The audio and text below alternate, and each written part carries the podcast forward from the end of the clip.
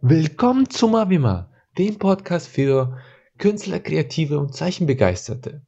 Mein Name ist Maxim Simonenko und ich bin ein vielseitiger Porträtzeichner und Kursleiter. Ja, dieser in einem zweiten Teil unserer, mh, mm, unserer mega äh, Podcast-Runde mit David Füleki und, und Marvin Hoffmann ähm, sprechen wir über allgemeinere Künstlerthemen im Bereich äh, Künstlerbusiness, ja, wie man, wie wir unsere Karrieren aufgebaut haben, äh, wie wir, ja, wie wir verhandeln, unsere Erfahrungen mit dem Verhandeln. Also einfach alles, was so dazugehört, wenn man professionell, professioneller, selbstständiger Künstler werden möchte. Ja, mit dem Bezug auf bei mir Porträtzeichnen und bei David äh, Manga- und Comiczeichner. Ich wünsche euch viel Spaß. Ja, es fängt gleich an mit einer super, äh, super Einwurf von Marvin. Und viel Spaß bei der Folge. Nochmal eine kleine Frage, vielleicht auch in dem Zusammenhang an euch, äh, an euch beide. Ähm, also meine Eltern hören ja den Podcast. Hallo an meine Eltern. Ähm, und sie meinten, ähm, mein Papa meinte, ja, also ich, ich habe mir das ja angehört von Maxim, aber so richtig vorstellen, dass man damit davon leben kann, das kann ich mir immer noch nicht. Was sagt ihr dazu? Kann man, kann man davon leben, von Kunst? Ähm, okay, genau. geht es ja. oder einfach ein kleines Feedback? Ich, sag ein paar Worte, ja. Ich sag nur, ich sag nur einen Satz und Dave kann, kann gerne ein bisschen, ja, du kannst mal ein bisschen besser sprechen, ja, und das Ganze ausführen. Aber äh, ja, mein letzter, letzter Auftrag war ähm, ein Abend zeichnen, dafür hätte ich nach Berlin fahren sollen. Ein Abend zeichnen, wo ich Spaß habe, wo mir Essen gestellt wird, alles 1500 Euro. Ja, und solche Aufträge auf regelmäßiger Basis. Ja. Und das, obwohl ich erst seit einem Jahr in, in diese Branche gegangen bin, Richtung Porträtzeichnen. Ja, also Leute, äh, es gibt so viele Zeichner, die sich ganze Häuser bauen, ja ähm, und die jetzt nicht mal richtig, äh, richtig, richtig gut zeichnen können. Die leisten schon einiges. Aber ich möchte nur sagen, äh, es sind jetzt nicht, nicht alle, aber Kunst ist wirklich äh, etwas, was Menschen wollen. Sie, sie konsumieren das jeden Tag. Die Menschheit braucht Kunst ohne Ende, sogar in der Corona-Zeit. Ja, da bekomme ich Aufträge, Leute sagen dann, okay, Maxim kann nicht live zu uns kommen, ja, dann machen wir eine Online-Live-Übertragung. Ich sage, okay, ich habe die ganze Ausrüstung hier, nehme auf, wie ich mich porträtiere, schlage das auf den Preis drauf, dann die Porträts sende ich euch zu, schlage das auch nochmal drauf, ja. Und das funktioniert europaweit, ja. Ich war jetzt letztes, letztes Jahr zweimal in Fernsehsendungen und die bezahlen nicht schlecht dafür. Das packe ich auf meiner Homepage, sage ich war in Fernsehsendungen und kann noch ein bisschen mehr verlangen. Also es, es gibt schon tatsächlich Möglichkeiten. Keine Frage, schafft nicht, schafft nicht jeder. Ähm, aber schaffen ganz schön viele. Und meine Welt hat sich komplett gewandelt. Ich denke, dass ja, Leute haben gut Geld und möchten sehr viel Geld für Kunst ausgeben. Ja, aber ja. Mhm. Aber, aber, aber, war ein schwieriger Weg, ja. War ein extrem schwieriger Weg, ja. Musste Familie Kontakt damals irgendwie abbrechen, weil du wirst, wir erlauben sich, dass du Künstler wirst. Ähm, war für mich auch gesellschaftlich irgendwie Kunst ist brotlos, wurde mir jahrelang eingeredet. Und wir hatten es ja mit Dev, äh, Dev vor, vorhin ja das Gespräch, dass die Einstellung extrem wichtig ist beim Verkaufen. Und wie soll man dieses Positive aufbauen, ja, das extrem wichtig ist, dieses, okay, Kunden, zu mir kommen Kunden, die Geld haben und die sehr gerne Geld für meine Kunst ausgeben. Wie soll man diese Einstellung aufbrauchen, die notwendig ist, wenn man ständig gesagt bekommt, wenn man ständig die Unsicherheit gesagt bekommt, ja, wenn man gesagt bekommt, ja, Kunst, Kunst ist brotlos. Ähm, ja, meine Einstellung dazu. Ja, okay. Es hat auf jeden Fall gut funktioniert, in einem Satz das rüberzubringen. ähm, Dave, aber, aber sag du auch was dazu. Ich, ich tue natürlich ein bisschen äh, krass und dieses Positive ein kleines bisschen übertreiben. Es ist schon tatsächlich so und ich kann das mit Zahlen belegen, aber man muss sagen, dass ich jetzt auch Mitte 30 bin und, äh, und jetzt einige Jahre gebraucht habe, wo mhm. ich wirklich es schwer hatte, ja, wo ich sage, okay, ich habe jetzt ein paar tausend Euro in einem ganzen Jahr verdient, ja. Ja. Bis ich mich gefunden habe und sowas. Das war sehr, sehr schwierig. Jetzt kann ich das nicht mehr nachvollziehen. Ich verstehe nicht, warum ich mir solche, solchen Stress damals gemacht ja. habe. Ähm, ja, was, sagst du zu? Ist, ist also, trotzdem, ja. man muss sowieso erstmal sagen, frag 100 Kunstschaffende, wie die ihr Geld verdienen und du wirst 100 verschiedene Antworten bekommen. Gerade jetzt zu einer Zeit, wo du theoretisch gar keine Rechnung mehr schreiben müsstest, wenn du zum Beispiel Patreon für dich ordentlich nutzt. Und das ist ein Tool, Patreon, wo ich mich auch ärgere, dass ich es halt eigentlich gar nicht nutze, weil ich bei ganz vielen Kolleginnen, gerade jetzt während Corona, gemerkt habe, dass die wunderbar zurechtkommen durch diese monatlichen Spenden über Patreon und teilweise da mehr verdienen, als wenn die jetzt das letzte Jahr auf Conventions ihre Postkarten und Duchinchi was verkauft hätten. Also es gibt, wie gesagt, es gibt so viele verschiedene Möglichkeiten. Bei mir ist es jetzt so eine Mischung aus naja, ich, ich kann jetzt keine genaue Zahl nennen, aber bestimmt so ein gutes Dutzend verschiedener Sachen, die ich immer gleichzeitig mache. Ein Aspekt, wie ich Geld verdiene, ist halt wirklich auch immer noch dieses, ich gehe auf eine Convention und verkaufe meine selbst produzierten Sachen. Das sind Tassen dabei, das sind Comicbücher und teilweise sogar mal ein Plüschtier dabei. Da kann ich sagen, das lohnt sich für mich jetzt nicht so sehr. Das ist halt mehr so ein Taschengeld. Und ich ärgere mich mittlerweile auch mehr, wenn ich ein Wochenende auf einer Convention bin, weil ich dann denke, wenn ich jetzt zu Hause wäre, könnte ich an normalen Illustratorenaufträgen arbeiten und würde das so viel mehr Stundenlohn rausholen. Es ist halt mittlerweile so die Conventions, das ist so ein Relikt aus der Zeit, als ich so alt war wie Marv. Da habe ich da angefangen und habe nie den Absprung geschafft. Macht er halt auch seine sozialen Kontakte, die da mit dranhängen. Okay, aber ich sag auch, je älter ich werde, desto mehr bin ich bereit, so alte Banden zu kappen, dass ich sage, hier habe ich vielleicht noch so ein paar Stammkunden. Da habe ich aber damals Pauschaldeals mit, dem, mit denen abgeschlossen, dass ich vielleicht dann, wenn ich es mal umrechne, auch nur einen Stundenlohn von 20 Euro habe, mal ganz extrem. Aber ich mache das schon so lang und wir sind ja auch Freunde und so weiter. Und ich mache das einfach noch ein paar Jahre weiter mit, diese Ausbeutung. Jetzt, wo ich auch ein Kind habe, sage ich viel eher, nee, das geht so nicht mehr. Wir müssen nachverhandeln oder wir lassen das ganz sein. Und ich gehe jetzt auch mit, mit viel mehr Selbstbewusstsein da rein und merke halt auch, genauso wie Maxim, es funktioniert aber man muss auf was aufbauen. Also du kannst jetzt nicht als Einsteiger in den Beruf sofort sagen, ich möchte jetzt hier den krassen Stundensatz und ich möchte jetzt hier äh, ich weiß auch nicht, was man da noch so alles verlangen könnte, dass, dass das halt ein Pauschalvertrag wird und ich dann für Monate und Monate für euch regelmäßig was zu tun habe. Sowas wird am Anfang nicht funktionieren und ich kenne das halt auch, dass man die ersten paar Jahre schlimmstenfalls mit ein paar wenigen tausend Euro im Jahr auskommen muss und ich habe das halt auch irgendwie hinbekommen.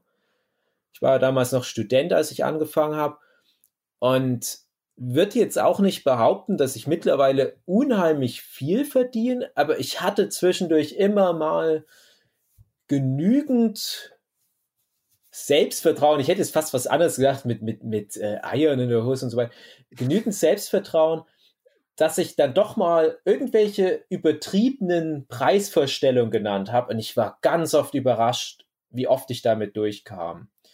Und mittlerweile muss ich sagen, ich finde das gar nicht mehr übertrieben, was ich damals verlangt habe, sondern das war einfach nur realistisch. Ich war es halt nur einfach gewohnt, in ärmlichen Verhältnissen da als Comiczeichner und Illustrator zu leben. Jetzt, wo ich bereit bin, realistische Preise zu verlangen und auch merke, dass ich das bekomme, werde ich natürlich auch nicht den Schritt zurück wieder gehen. Und ich kann mir auch nicht vorstellen, dass die Auftragslage mit einem Schlag abebbt. Ich habe auch nicht festgestellt, dass durch Corona irgendwas für mich schlechter geworden ist in der Hinsicht. Ich hatte nur Pech, dass ein paar Projekte, die ich schon vor Corona gemacht hatte, jetzt nicht bezahlt werden konnten, weil die Auftraggeber durch Corona, ja, weiß nicht, pleite gegangen sind. Ich weiß es ehrlich gesagt nicht mal genau. Da werde ich jetzt noch mal schauen müssen, was da noch passiert. Aber ansonsten, um mal auch noch jetzt ganz konkret eine Zahl zu nennen, was für mich mal der coolste Deal war, ich habe mal viele Jahre lang für ein Verlagshaus gearbeitet und da habe ich für alles Mögliche, was der Verlag zu tun hatte, regelmäßig gezeichnet. Und da habe ich damals einen Pauschalvertrag mit denen gemacht. Es, man kann sagen, das war dann fast so ähnlich, als wäre ich bei denen fest angestellt, hatte aber noch meine Freiberuflerrechte, was mir sehr wichtig ist. Und da habe ich gesagt, dann gebt mir einfach pro Monat, das waren damals so zweieinhalbtausend Euro. Das war für mich damals unheimlich viel Geld. Ehrlich gesagt, auch heute noch wäre es unheimlich viel Geld. Die hatten dann aber das Recht, mir allen möglichen Kram reinzuhauen. Also da hatte ich dann teilweise am Tag drei, vier Mails und da hieß ja, zeichne uns mal noch schnell das und zeichne uns noch mal schnell das. Und wenn ich das alles für sich separat abgerechnet hätte, hätte ich natürlich viel mehr Geld als diese zweieinhalbtausend Euro bekommen. Aber das waren halt über viele Jahre sichere zweieinhalbtausend Euro pro Monat. Und das hat mir so viel Selbstvertrauen gegeben und das hat mir auch finanziell natürlich so eine Entspannung da reingebracht. Und ich konnte halt nebenbei noch an anderen Projekten arbeiten. Und da habe ich auch richtig viel angespart, sodass ich dann noch mal in schlechteren Jahren immer noch davon zehren konnte. Sowas war halt für mich jahrelang das Nonplusultra und jetzt über den Jahreswechsel muss ich auch sagen, da hatte ich mal einen richtig großen Kunden. Ich darf da jetzt auch keine, keine Namen nennen, weil das alles noch mit äh, solchen Verschwiegenheitserklärungen gerade äh, eingedämmt wird, was ich dazu sagen darf. Da habe ich wirklich mal einfach nur realistische Illustratorenpreise mal angegeben und habe die halt auch bekommen. Ja, also wenn der Kunde groß genug ist, dann dann fängt er auch nicht an zu diskutieren wegen 10 Euro hier und da. Das ist nämlich auch noch so eine Erkenntnis. Leute, sucht euch lieber Kunden, die schon eine Weile in dem Geschäft mitspielen, weil es da viel entspannter zugeht als mit Privatleuten, wo du dann ständig diskutieren musst, ob du für die fünf Stunden Arbeit wirklich 20 Euro bekommen solltest oder doch nicht lieber nur 10 und die Person empfiehlt dich deinen Freunden weiter. Ja. Das ist für mich mittlerweile so eine Erkenntnis, möglichst wenig solche kleinen Privataufträge noch annehmen. Wo, wobei es am Anfang, am Anfang ist es recht gut um sich. Man muss es ja lernen, ja, man muss lernen, genau. Auf, Aufträge zu machen, darauf hören, was möchte der Kunde eigentlich, dass man, am Anfang tendiert man dazu zu zeichnen, worauf man Lust hat, ja. Und dann denkt man sich, okay, Künstler sein ist so, ist so, so großartig. Ich zeichne, worauf ich gerade Lust habe. Im Job wiederum ist es tatsächlich so, dass man darauf achtet, was der Kunde haben möchte. Mhm. Man hat mhm. einen eigenen Stil, man kann sich ein bisschen ausleben, aber man muss auch lernen, darauf zu hören, was die anderen möchten. Und ja, das zu lernen ist super erstmal mit kleineren Aufträgen von privaten Leuten. Und ja, ich, ich mache auch immer noch private Aufträge, aber sehr reduziert. Ja. ich habe für, für meine, für private Aufträge habe ich zum Beispiel Porträt von Foto, da melden sich oft auch private Leute. Aber da habe ich extra die Preise hingeschrieben, ja. ja. Äh, die Homepage, damit diejenigen, die sagen, okay, sie haben 10 Euro oder 20 Euro zur Verfügung, ja, dann fallen sie automatisch weg. So, so habe ich schon Leute, die, die gut bezahlen, aber natürlich Unternehmen oder ja, größere, also Kunden, die selber schon ein, ein, ein Business aufgebaut haben, die, die wissen, ja, dass dieses E-Mail-Schreiben alleine schon meine Arbeitszeit ist. Ja. ja. Und dieses Verhandeln. Bei Kunst ist ja so, es geht nicht, dass sie eine Beschreibung senden, man zeichnet und dann ist es äh, erledigt, sondern sie haben meistens Anpassungen auch noch. Ja. ja. Und ja, mit solchen bewussten Leuten macht es extrem viel Spaß. Also ich habe dieses Jahr irgendwie tatsächlich, ich habe mir gesagt, dieses Jahr gehe ich ganz entspannt an und ich hatte nur perfekte Kunden gehabt, wirklich, die, die sagen, Maxim, ich möchte dir noch, noch mehr zahlen, ja, von sich aus, wo ich denke mir so, okay, okay, ja. ähm, also klar ist es nicht die ganze Zeit so, aber ich, ich möchte ja nur so ein, so ein Gegen, Gegenpol ein bisschen bilden, wie, wie positiv also eigentlich es ist, Künstler zu sein. Ja, wenn man diese Unsicherheit, ja, ich glaube, diese Unsicherheit, die die äh, die die Gesellschaft gibt, ja, diese, das Ganze, das steht vielen Künstlern, die sowieso sehr sensibel sind, extrem im Wege. Ja, dann sollen mhm. sie lieber, sag ich, okay, wenn es nicht für euch ist, ja, dass man ein kleines bisschen sich vermarktet, ja, dann nutzt die Kunst privat für euch als Hobby, ja, dann habt ihr, nehmt ihr ganz viel mit von der Kunst, ja, das ist ja die große, große Kraft der Kunst, dass man sich da selbst verwirklichen kann. ja, und macht einen normalen Job oder so. Ja. Ja. Aber es ist absolut möglich, das Ganze zu verbinden. Man darf natürlich nicht nur beim Zeichnen bleiben. Ja, mit Zeichnen hat man, wenn man einigermaßen gut zeichnet, hat man schon ein super Produkt. Und wenn man ein paar sich Verkaufsvideos anschaut, man kann alles verkaufen, wenn man ein guter Verkäufer ist. Und stell dir vor, du bist ein mittelmäßiger Verkäufer, hast aber mit deiner Kunst ein gutes Produkt. Dann wirst du einfach gut Geld machen damit. Und gut Geld machen klingt jetzt negativ. Und das ist wieder diese finanzielle Bildung, wie man mit, mit dem Ganzen mit zum Thema Geld steht und sowas, ja.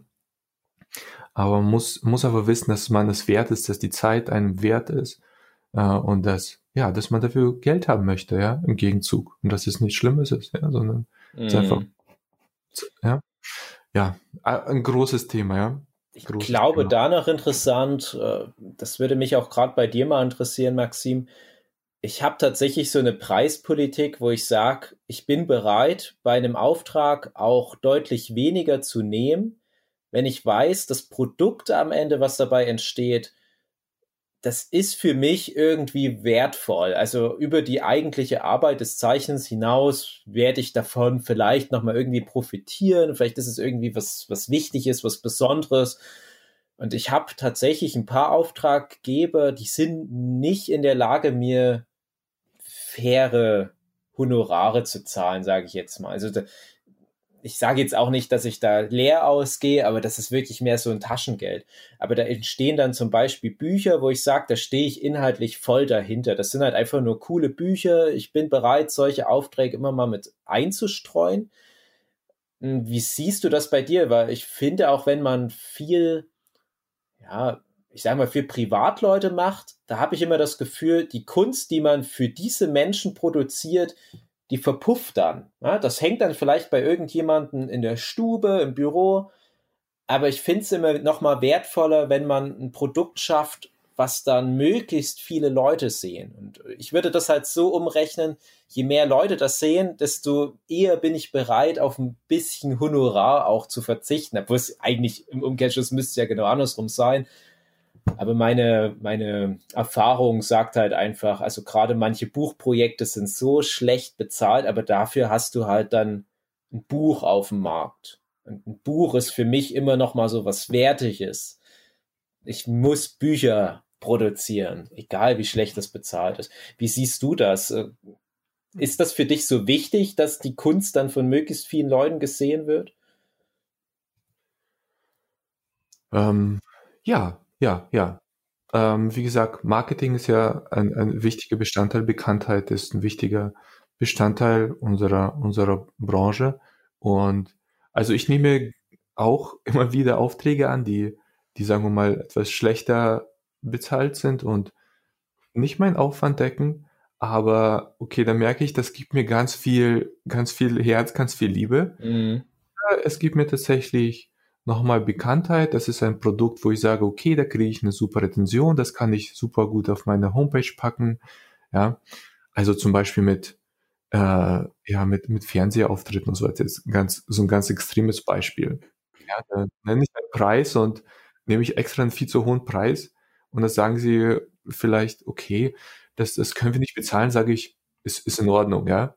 Ich weiß, das ist das Maximale, was ihr bezahlen könnt, ja, und mache ich trotzdem, weil das für, für meine Homepage viel mehr Popularität bringt. Ja? Mhm. Also Bücher kann ich nachvollziehen. Es ist natürlich auch nicht, nicht gesund, sich die ganze Zeit nur zu sagen, nur Minute für Minute oder Stunde für Stunde zu rechnen, abzurechnen, zu schauen, ob es sich lohnt oder nicht, sondern bei unserem Job ist vieles relativ abstrakt. Ähm, nicht so, ich war ja Informatiker, das ist alles tariflich geregelt, ja.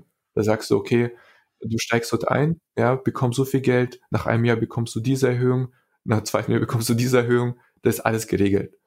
Und bei Künstlern ist es ein bisschen abstrakter, da kann man sich auch ein bisschen, kann man ein bisschen nach Gefühl gehen, was ich, was ich sehr angenehm finde. Aber man muss seine Zahlen doch ein bisschen im Auge behalten. Und ich finde, man muss sich mit diesen Zahlen beschäftigen. Und wenn man aber merkt, dass man überhaupt kein kein, keine Lust drauf hat und es macht einem sehr schlechte Laune, dann muss man sich jemanden suchen, ja, der dazu ein bisschen hilft. bei mir ist es auch nur so, dass ich bei Verhandlungen manchmal je nach Stimmung, ja, ruft mich jemand Kunde plötzlich an, ja, und ich bin so in der Stimmung gerade so, oh, jetzt hätte ich gerne irgendwie einen Auftrag oder so, ja, dann, dann nehme ich zu wenig oder merke ich im Auftrag plötzlich selbst, ja, äh, ich habe zu, zu wenig genommen. Ja. Oh ja. Und, ja. Bin ich und, auch gerade wieder voll in so einem Ding. Also wirklich, ja. während wir hier sprechen, zeichne ich teilweise gerade an dem Auftrag, wo ich leider vor mittlerweile schon anderthalb Jahren damals das berechnet hatte. Und diese Berechnungsgrundlage ist jetzt ja. so lange immer noch präsent. Und hätte ich damals gewusst, was danach auf mich zukommt, gerade ne, das Thema nochmal Korrekturen und so weiter, was ich damals nicht ordentlich alles vertraglich festgehalten habe und dann verlangt der Kunde vielleicht zu viele Korrekturen und du schreibst viel zu viele Mails, die ich nicht extra abrechnen kann in dem Fall. Also man, man ärgert sich. Aber das sind ja alles, alles Erfahrungswerte, die dann nicht nochmal passieren. Genau. Ich, für mich ist dann die Lösung so ein bisschen okay. Bei jedem Vertrag oder Anruf äh, bei der Vertragsverhandlung gebe ich schon an, okay, das ist ein, ein Richtwert und es kann passieren, je nachdem, wie viele Anpassungen gemacht werden müssen, dass ich mehr aufschlage, was so ein bisschen undefiniert. Das lässt mir die Freiheit mhm. zu sagen, der plötzlich noch mehr, dann sage ich, hey, ich habe hier schon ganz schön viel Zeit investiert.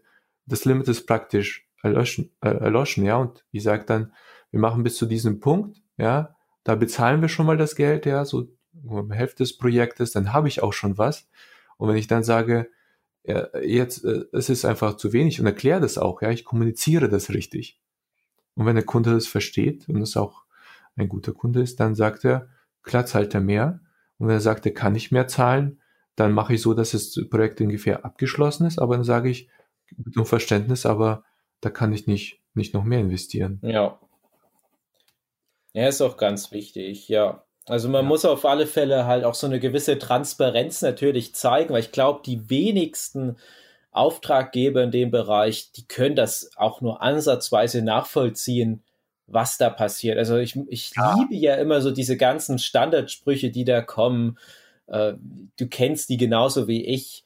Von wegen, da hat jemand eine 13-jährige Cousine und die zeichnet doch auch und die würde da nicht so viel verlangen dafür. Und, äh, aber ganz extrem, das hatte ich nämlich tatsächlich die letzten Wochen häufiger wieder. Und ich habe wirklich dieses Jahr, ich habe wie ein Irrer durchgearbeitet. Ich habe äh, Crunch Time ohne Ende dieses Jahr. Deswegen sind wir jetzt auch erst so spät mit dem Podcast mal zu Potte gekommen, weil ich halt immer wieder noch mal eine Woche verschieben musste, weil ich so in der Crunch Time gefangen war.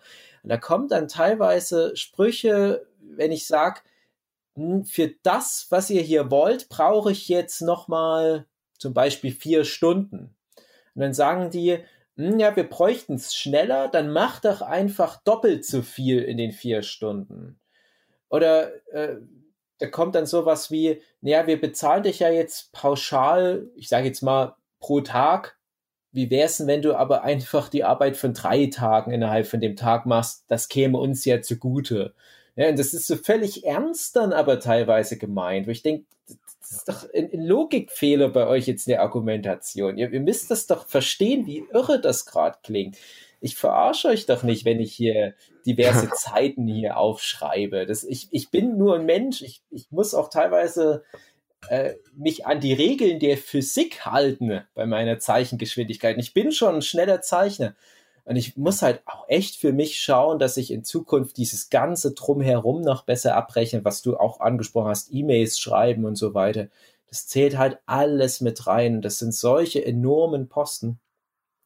Aber also ja, ich, ich, ich bin halt auch immer weniger bereit, mich solchen, ich sage jetzt mal, schon äh, so Bullshit-Dialogen auszusetzen, wo ich dann mit Auftraggebern noch lange rumdiskutieren muss was ich denn verlangen darf oder wie aufwendig das denn eigentlich jetzt gerade ist, wenn dann Laien zu mir kommen und sagen, das ist doch gar nicht so aufwendig. Oder das ist doch nur ein Fahrrad. Ein Fahrrad, das, das, das könnte ich jetzt auch so grob zeichnen. Und du musst den Leuten erklären, es gibt nichts Komplexeres als ein Fahrrad. Glaub mir das einfach. Ich mache das ja, schon so ja. lang. ähm, ja, ja, kann ich. Also es macht dich echt super sympathisch ich muss ehrlich sagen, mittlerweile, wenn so etwas in die Richtung anfängt und ich merke, okay, dieser Kunde hat kein Verständnis, ja, dann setze ich, ich lege dann einfach auf, ja. Ja, also, sehr gut. Ich habe, ich habe keine Zeit, ja. Mein Tag ist voll. Ich muss mich um meine Freundin kümmern, ja. Ich muss mich um meine, also, Familiensachen machen, ja. Ich habe keine Zeit. Ich, ich nenne den Preis, wenn, wenn Leute es erklären, sagen, hier könntest du ein kleines bisschen runtergehen. Ich, ich mache dir noch das oder das, ja. Dann lasse ich mit mir verhandeln. Mhm. Aber, aber wenn so, so patzig wird, habe ich überhaupt, also ich, ich verschwende nicht mal meine Gedanken mehr drum, tatsächlich, ja. Sondern ich habe es, ich, vielleicht, ich antworte dann ganz kurz, ja. Und ich nenne ganz, ganz klare Preise und versuche eher ein bisschen, ein bisschen höher zu machen, weil dieses hin und her, es passiert, es passiert manchmal, ja. Manchmal, wie gesagt, wenn man so gerade so wischelt, es wird mir immer passieren, ja. Aber ja, ich habe mir da wirklich angeeignet, damit ich Zeit habe auch für, für bessere Aufträge. Mir ist früher so oft passiert, da habe ich so einen Auftrag angenommen und dann kam genau zu der Zeit ja. ein viel besserer Auftrag eigentlich. Und ich habe mich dann geärgert, warum ich mich unter Wert praktisch da verkauft habe und den, den, den guten Auftrag habe saugen lassen. Braucht aber wirklich viel, viel Mut und Erfahrung auch ein bisschen, ja, zu sagen, okay, ähm, ich brauche zwar jetzt Aufträge, aber trotzdem zu warten, darauf zu vertrauen, dass andere Aufträge kommen. Aber ja. wie du schon gesagt hast, wichtig ist, mehrere Standbeine zu haben. Ja? Mehrere Standbeine, Vielseitigkeit, Vielseitigkeit, aber in einer Spezialisierung drin. Ja. Irgendwie. Und ja, dann geht es. Bei mir ist es zum Beispiel, bei mir ist es so, meine Freundin schaut mich dann böse an oder gibt mir mhm. einen Klaps, dass ich zu schlecht verhandle. Und das, das bringt mich wieder zurück, ja, weil das ist so eine, aber ein Künstler wäre kein Künstler, ja, würde er ökonomisch und wirtschaftlich denken, ja. Seine ganze Natur ist nicht wirtschaftlich, nicht ökonomisch, ja. Sonst wäre er irgendwie ins Bankwesen würde gehen oder irgendwie mit Aktien irgendwie Sachen äh, was machen. Ja, Künstler sind nun mal, ja, und die braucht man unbedingt und, und man hat von Natur aus Schwierigkeiten, ja, so ökonomisch zu denken. Ähm, ja, aber man, man lernt es an mit der Zeit und wenn man schon früh anfängt, ja, in der Kunstschule wird das auch nicht gelehrt oder so, ja. Mhm. Wenn man früh anfängt, so ein bisschen ökonomisch zu arbeiten, dann hat man, finde ich, sehr, sehr gute Möglichkeiten.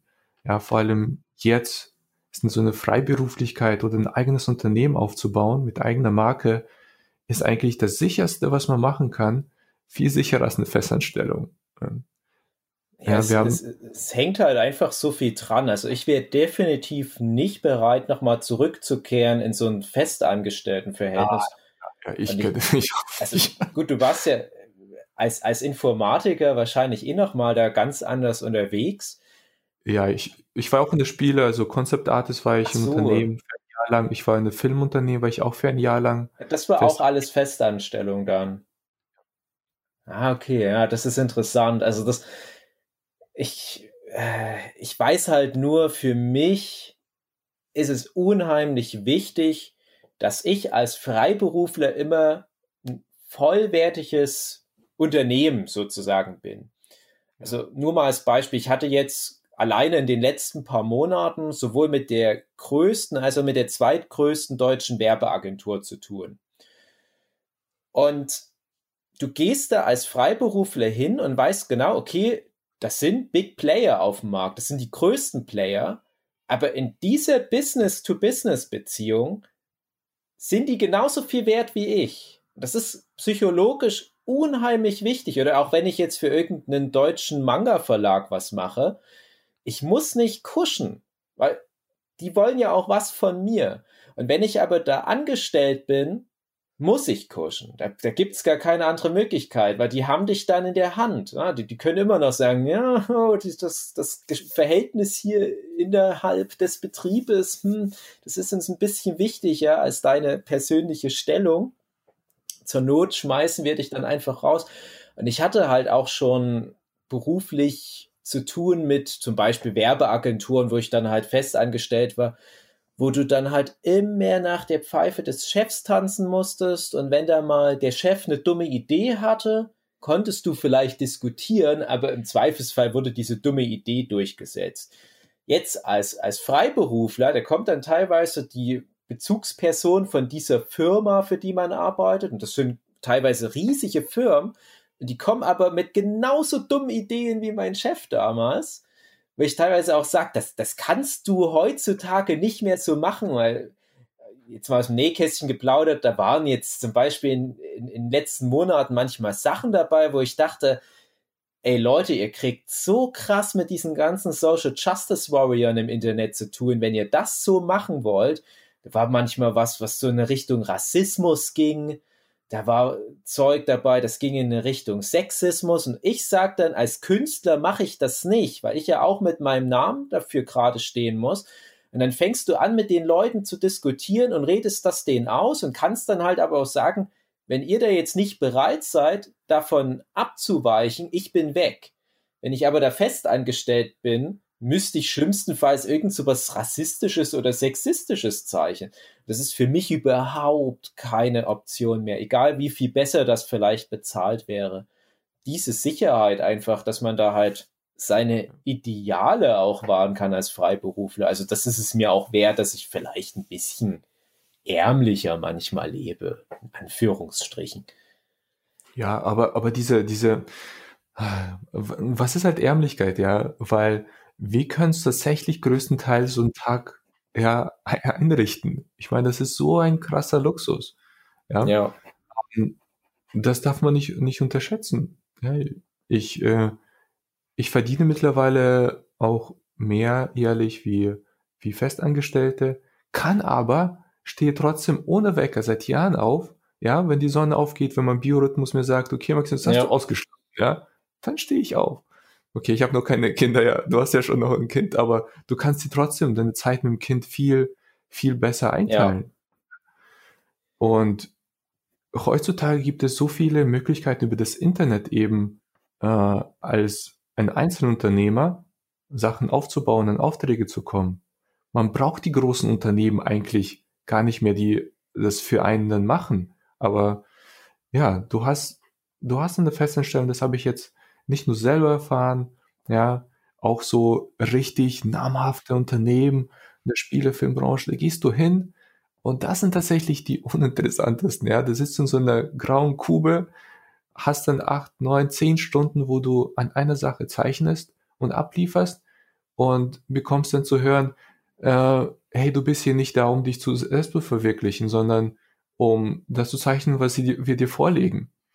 Und dann denke ich mir so, okay, für das bisschen Geld, ja, eine Festanstellung, was man bekommt, ja, bin ich nicht bereit, so meine ganze Freiheit auszugeben. Und klar ist Freiberuflichkeit hart. Man muss Sachen lernen, äh, ja, die gar nicht mit Kunst zu tun haben.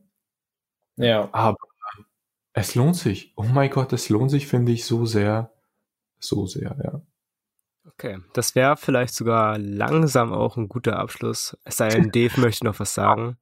Ach, es gibt ja, so ja, viele, ja. so viele Themen, die jetzt noch an, angestreift wurden, aber. Es gibt so viele Themen. Ich glaube, ich glaube, es wird am Ende sowieso vielleicht noch darauf hinauslaufen, dass man vielleicht mal wieder was aufnimmt in der Zukunft. Ja, gerne.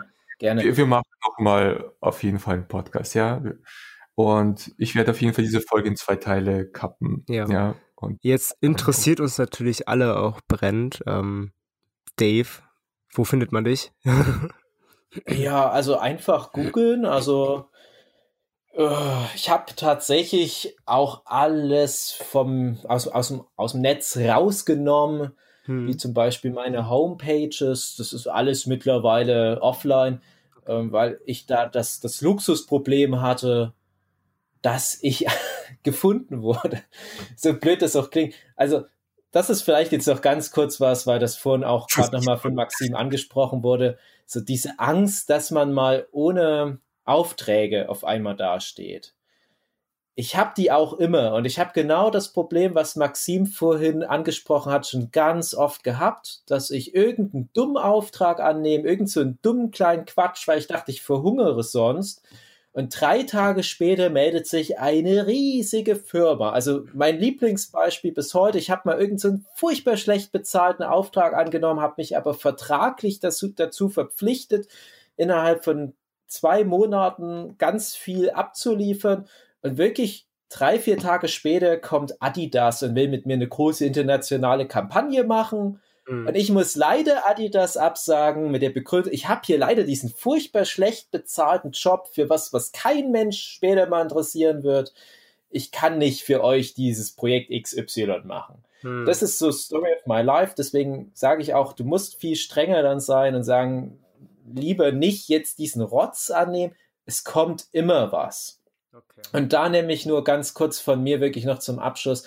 Äh, immer wenn ich mal sage, ich höre jetzt auf mit all diesen aktuellen Engagements, die ich habe, mit irgendwelchen Pauschalaufträgen, wo ich jede Woche dran sitze, weil mir das einfach nichts mehr gibt, weil mir das keine Freude mehr bereitet, weil ich auch finde, dass die Projekte es nicht wert sind. Und ich höre das alles vielleicht innerhalb von ein, zwei Wochen gleichzeitig auf.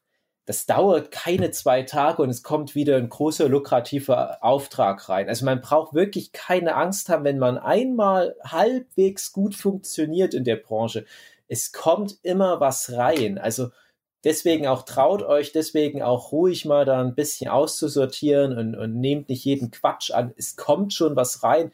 Man muss sich nur diese Basis geschaffen, um da jetzt wieder auf die Website zurückzukommen äh, ich habe dann zu viele Aufträge reinbekommen und habe deswegen die Webseite offline genommen, weil ich das alles annehmen wollte natürlich. Und, und ich äh, stand da so unter Druck, oh Gott, jetzt kommt hier wieder der Auftraggeber und ach, das klingt eigentlich auch schon wieder cool.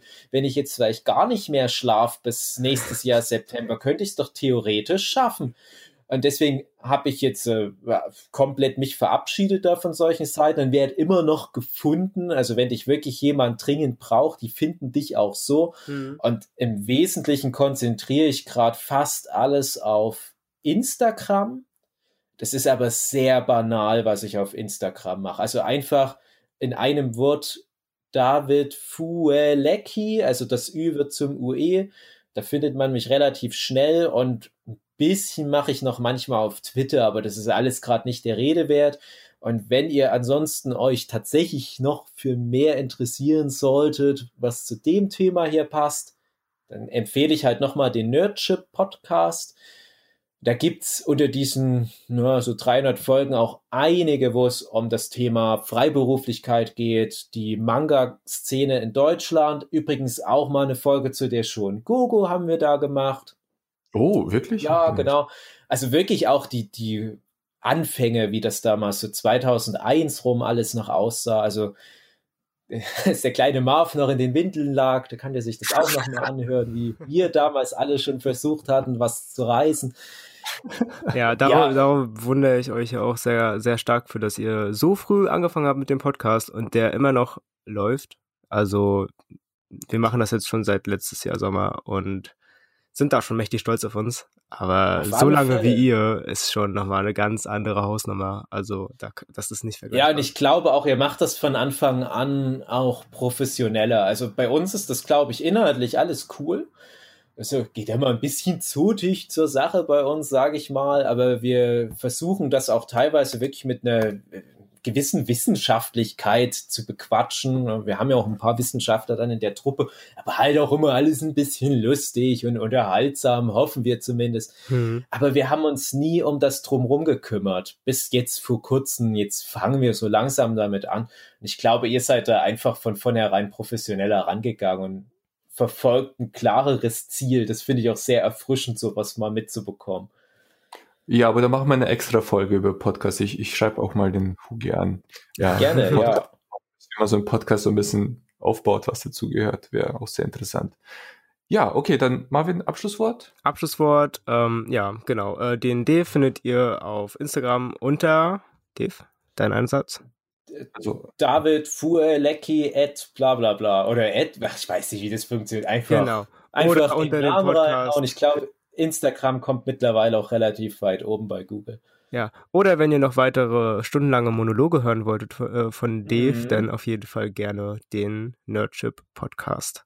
Bestimmt auch cool, wenn man da nebenbei zeichnet und sich da ein bisschen berieseln lässt. Auf alle Fälle. Also ich ähm, glaube auch fast alle unsere Hörenden machen genau das. Also wir haben sehr viele Zeichner da. Ja, oder perfekt. der Stammhörerschaft. Mich findet man ganz easy unter äh, Instagram Marv, Marvin, äh, nee, Marvin-malt. Ja, super, habe ich meinen eigenen Instagram-Namen vergessen. Perfekt. Ähm, gerne auch, wenn ihr Zuhörer seid, einfach anschreiben. Letztens hat uns einer angeschrieben, ey, Marvin, ich fände super, wenn ihr mal eine Folge über Manga-Zeichnen macht. Jetzt haben wir euch hier mal was rausgesucht heute und in Zukunft wird das auch weiter so laufen. Auch wenn ihr uns irgendwie Feedback gibt zu unserem Podcast, versuchen wir das immer am Ende jeder Podcast-Folge, ja, einzuwerfen. Letztens haben wir auch einen netten Kommentar bekommen, ähm, den wir euch natürlich auch nicht vorenthalten wollen. Ähm, und zwar von der, ach, jetzt sehe ich den Instagram-Namen. Doch, doch, von der Lisa Katrin, die schreibt cooler Podcast. Da freuen wir uns immer mega drüber und machen Luftsprünge und Saltos in der Luft, wenn wir solche Kommentare lesen. Ähm, Maxim findet man unter der Homepage. Maxim, dein Einsatz? maximco.de Genau, gerne mal vorbeischauen. Gibt's alles rund ums Thema Zeichnen und unser Podcast ist da natürlich auch vorhanden. Ja, das war's. Sagen Tschüss. Cool. Tschüss. Eine Stunde 20, angepeilt waren eigentlich 30 Minuten, aber das war ja eigentlich vorherzusehen, wenn wir einen Podcast Genau. mit Dave machen. Genau, die magischen eine Stunde 20. Das ist das Minimum. Und Ja, wir gut. haben nicht mal wirklich über Manga geredet, wenn ich so drüber nachdenke. Ja, ja, das holen wir dann nochmal noch mal nach. vielleicht. Machen wir okay. nochmal. Na gut, dann Dann- Cool. bis zur nächsten Folge. Tschüsschen.